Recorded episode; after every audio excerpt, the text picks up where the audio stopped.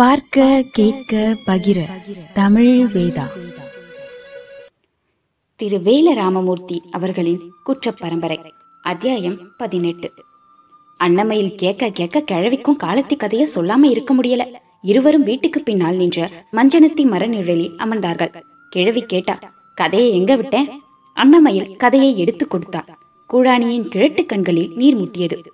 காலத்தி தோட்டம் நிறைய வண்ண வண்ண பூச்செடிகள் வளர்த்திருந்தார். ஐந்தாறு தென்னை மரங்கள் தோட்டத்தின் மூலையில் குளிக்கிணறு மறைப்பு தட்டி அடைத்திருக்கும். இடுப்பு உயர துவைக்கல் கல்லின் குளிர்ச்சி அதன் மேல் உட்காருகிற உடம்பெல்லாம் ஏறும். தோட்டத்து பூக்களுக்கும் காலத்திற்கும் பரிச்சயம் உண்டு. தொட்டு தொட்டு செய்தி கேட்பாள். கூடவே பறந்து திரியும் வண்ணத்து பூச்சிகளுக்கு காலத்தி தான் தலைமை. வீடெல்லாம் காலத்தி நிறைந்திருப்பதால் அண்ணன்மார் இந்த பக்கம் எட்டியே பார்க்க மாட்டார்கள். மதினிமார்களின் கொல்லிக்கண்கள் தான் காலத்தியை சுற்றியே அலையும். வீடு முழுக்க புழங்கி திரியும் வீரனன் கூட குளிக்கிணறு தோட்டத்து பக்கம் வந்ததில்லை. மதினிமார் ஆறு பேரும் சொன்னார்கள் வீரனா இனிமே நீதான் காலத்தி குளிக்க தண்ணி அரைச்சு விடணும் முதுகு தேய்ச்சி விடணும் தலை துவட்டி விடணும் எல்லாமே நீதான். வீரனன் பதறி போனான் தாயி வேணாம் தாயி காலத்தி வயசுக்கு வந்த பொண்ணு என்னால முடியாது தாயே. மதினிமார்களின் உத்தரவில் ஏதோ சூது இருப்பதாக உள்மனதில் தட்டியது. வீரனா காலத்தி வயசுக்கு வந்த பொண்ணுதான் ஆனாலும் பச்சை குழந்தை மாதிரி எங்க ஆறு பேரையும் அவளுக்கு பிடிக்கல. கொஞ்ச நாளைக்கு தான். அப்புறம் வேலைக்காரி வந்துருவா. மணியக்கார வீட்டுக்கு நீ இந்த உதவியை கூட செய்யக்கூடாதா?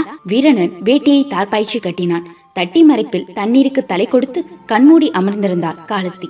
முதல் வாளி தண்ணீரை உச்சி குளிர ஊற்றி விட்டான்.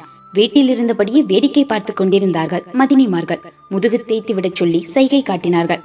இவன் தேய்த்து விட அவள் குளித்தாள். கிணற்று சுற்றுச்சுவர் காலத்தியையும் வீரணனையும் மறைத்தது. இறைத்துவிடும் கிணற்று நீர் வாய்க்கால் வழி ஓடி தோட்டம் முழுக்க பாயும்படி பாத்தி அமைப்பு. தோட்டத்து செடிகள் நாளும் ஒரு வளர்த்தி வளர்ந்தன. காலத்தியின் முகம் ஒளி அடித்தது. மேனி மினுமினுப்பாகியது. வீரனன் தினமும் கிணற்றடிக்கு வந்தான். மதினிமார்கள் கொண்டாட்டத்தில் இருந்தார்கள். எதற்கெடுத்தாலும் காலத்தி காலத்தி காலத்தியா என்று தங்கள் புருஷன்களை நெட்டி முறித்தார்கள். மதினிமாருக்கு தெரியாமலே வீரனனை தினமும் இரவு வரச் சொல்லி காலத்தி குளியலாடினாள். தோட்டம் செழித்தது. வீரனன் பொறுப்பில் இருந்த கூட்டு வண்டி பூரணி மாடுகள் பராமரிப்பின்றி இழைத்தன. கதையை நிறுத்திய குழானி கிழவி எச்சிலை முழுங்கினாள். கதை நின்று போனது தெரியாமல் அன்னமையில் நிலைக்குத்தி உட்கார்ந்திருந்தாள். கிழவி செருமினாள். வாய்விட்டு செருமிய சத்தம் கேட்டு தலை உதறிய அன்னமையில் அப்புறம் என்னாச்சு? என்றவளை கிழவி ஏற இறங்க பார்த்தாள். சொல்ல அப்பத்தா அப்புறம் என்ன ஆச்சு? கிழவி முறைத்து பார்த்தாள். எல்லாம் பருவ கோளாறு. காலத்தை கதையை முழுசா சொல்லி துளைக்க வேண்டியதுதான் என்கிற முடிவுக்கு கூழாணி கிழவி வருகிற நேரம். வில்லாயுதம் குதிரை ஏறி வந்து வீட்டு வாசலில் நிறுத்தும் குழம்பு சத்தம். அடியா அன்னமயிலு உங்க அண்ணன் வில்லாயுதம் வந்துட்டான். காலத்தி கதையை உனக்கு நான் சொல்லுறது தெரிஞ்சா என்ன கொன்னு போட்டுருவான். வா போயிருவோம். நாம ரெண்டு பேரும் இங்க இருக்கிறது அண்ணனுக்கு தெரியாது. நீ தைரியமா சொல்லு. கிழவிய அண்ணமயில் உசுப்பினார் சோறு உண்ட வயிறை மறைக்கலாம். சொல் கொண்ட வயிறை எப்படி மறைக்கிறது? காலத்தை நிறைசூலியாக நின்றார் மதினிக்கார்கள். புருஷன்மாரோடு சண்டைக்கு கொடி கட்டினார்கள். முகத்தில் பூச கரியை அரைத்தார்கள். தாயில்லா பிள்ளை தாயில்லா பிள்ளைன்னு தலையில தூக்கி வச்சு ஆடுனீங்களே உங்க அருமை தங்கச்சி கழுத்துல தாலி வாங்கும் முன்னாலேயே வயிற்றுல கூலி வாங்கி நிக்கிற கொடுமைய பாருங்க. காலத்தியின் அரைக்கதவை திறந்து காட்டினார்கள். பெரிய பெரிய வெண்கல பூன் போட்டு கனத்த ஒற்றை கதவு. சுவரில் முதுகு சாய்த்து கால்களை நீட்டி பரப்பி நிறைசூல் தாங்கிய வயிறோடு காலத்தி கண் செருக அமர்ந்திருந்தாள் அண்ணன்மார் இதயத்துக்குள் ஈட்டி இறங்க மதி இழந்து நிலை தடுமாறி போனார்கள். மணியக்காரர் ஓடி வந்தார். விதைப்பெட்டியை தொட்டு கொடுப்பதில் இருந்து வீடெல்லாம் விலைக்கேற்றி வைத்த செல்லமகள் காலத்தி குளமழிக்க வந்த கொல்லி துண்டமாக சாய்ந்து கிடப்பதை பார்த்தார். ஆறு ஆண் மக்களையும் பார்த்து சொன்னார் கொன்னு போடுங்கடா அவள. உழுத கூலி வாங்க. மணியக்காரர் வீட்டு சுவருக்கு வெளியே பெரும்பச்சேரி சனமெல்லாம் காத்து கிடந்தது. கொஞ்ச நாளாவே அரசல் புரசலாக பேசிக் கொண்டுதான் இருந்தார்கள். வீரனம் போக்கு சரியில்லை. இது எங்க கொண்டு போய் விடுமோ தெரியல. கூட்டத்துக்குள் திருவேட்டையும் சிகப்பியும் கையில் நார்பெட்டியோடு காத்து கிடந்தார்கள். கல்யாணமானதிலிருந்து அவர்களுக்கு பிள்ளையும் இல்ல குட்டியும் இல்ல கூலிய வாங்கிட்டு மெதுவா ஊர் போய் சேருவோம் என்கிற நினைப்பில் திருவேட்டை ஒற்றைக்கால் ஊன்றி சுவரில் சாய்ந்திருந்தாள். சுற்று சுவர் தாண்டி வீட்டுக்குள் இருந்து அலறல் சத்தம் கேட்டது. வீரனா என்ன காப்பாத்தேன் மணியக்காரர் வீட்டு மாடத்து புறாக்கள் எல்லாம் சிதறி பறந்தன. கொன்னு போடுங்கடா சொன்னதும் மணியக்காரர் கிளம்பி போய்விட்டார். ஆறு அண்ணன்மாரும் கர்ப்பஸ்திரி காலத்தியை தரத்தரவென இழுத்தார்கள்.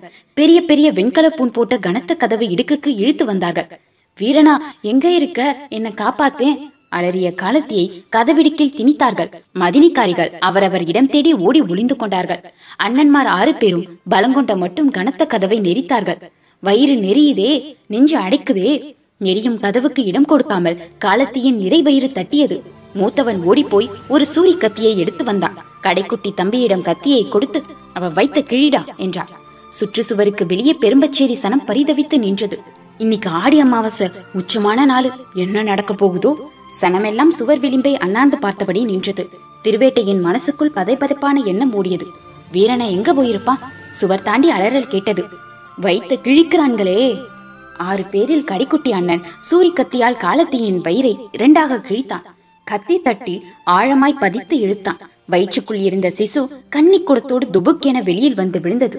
அந்த கருமத்தை தூக்கி வெளியில எரிடா நினமும் நீருமாய் கொடியும் குடலுமாய் கிடந்த சிசுவை சொட்ட சொட்ட இரண்டு கைகளில் அள்ளி ஏந்தியபடி தோட்டத்துக்கு வந்தவன் சுற்று சுவருக்கு வெளியே விட்டெறிந்தான். சுவர் விளிம்பையே பார்த்து கொண்டு நின்றிருந்த பெரும்பச்சேரி சனங்களில் திருவேட்டை சுதாரித்து சுவர் தாண்டி பறந்து வரும் சிசுவை கூலி வாங்க கொண்டு வந்திருந்த நாற்பெட்டியில் அப்படியே ஏந்தினான். ஆண் குழந்தை. வீரனா என் உயிர் அழியிற நேரம் நீ எங்கு போன? கதறியபடியே கதவிடிக்கில் நெறிப்பட்டு காலத்தை செத்து விழுந்தான் கூலி வாங்க கூடி கிடந்த சனங்கள் ஓட்டம் எடுத்தனர்.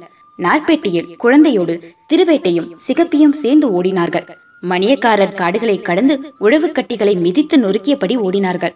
ஓடுகிற வழியில் ஏற்கொழு முனையை தன் நெஞ்சில் தானே பாய்ச்சி ரத்தம் திரித்து செத்து கிடந்தான் வீரனன்.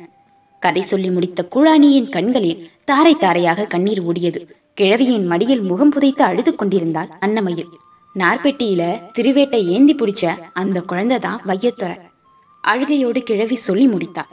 அத்தியாயம் பதினெட்டு முடிவுற்றது. குற்ற பரம்பரை வளரும்.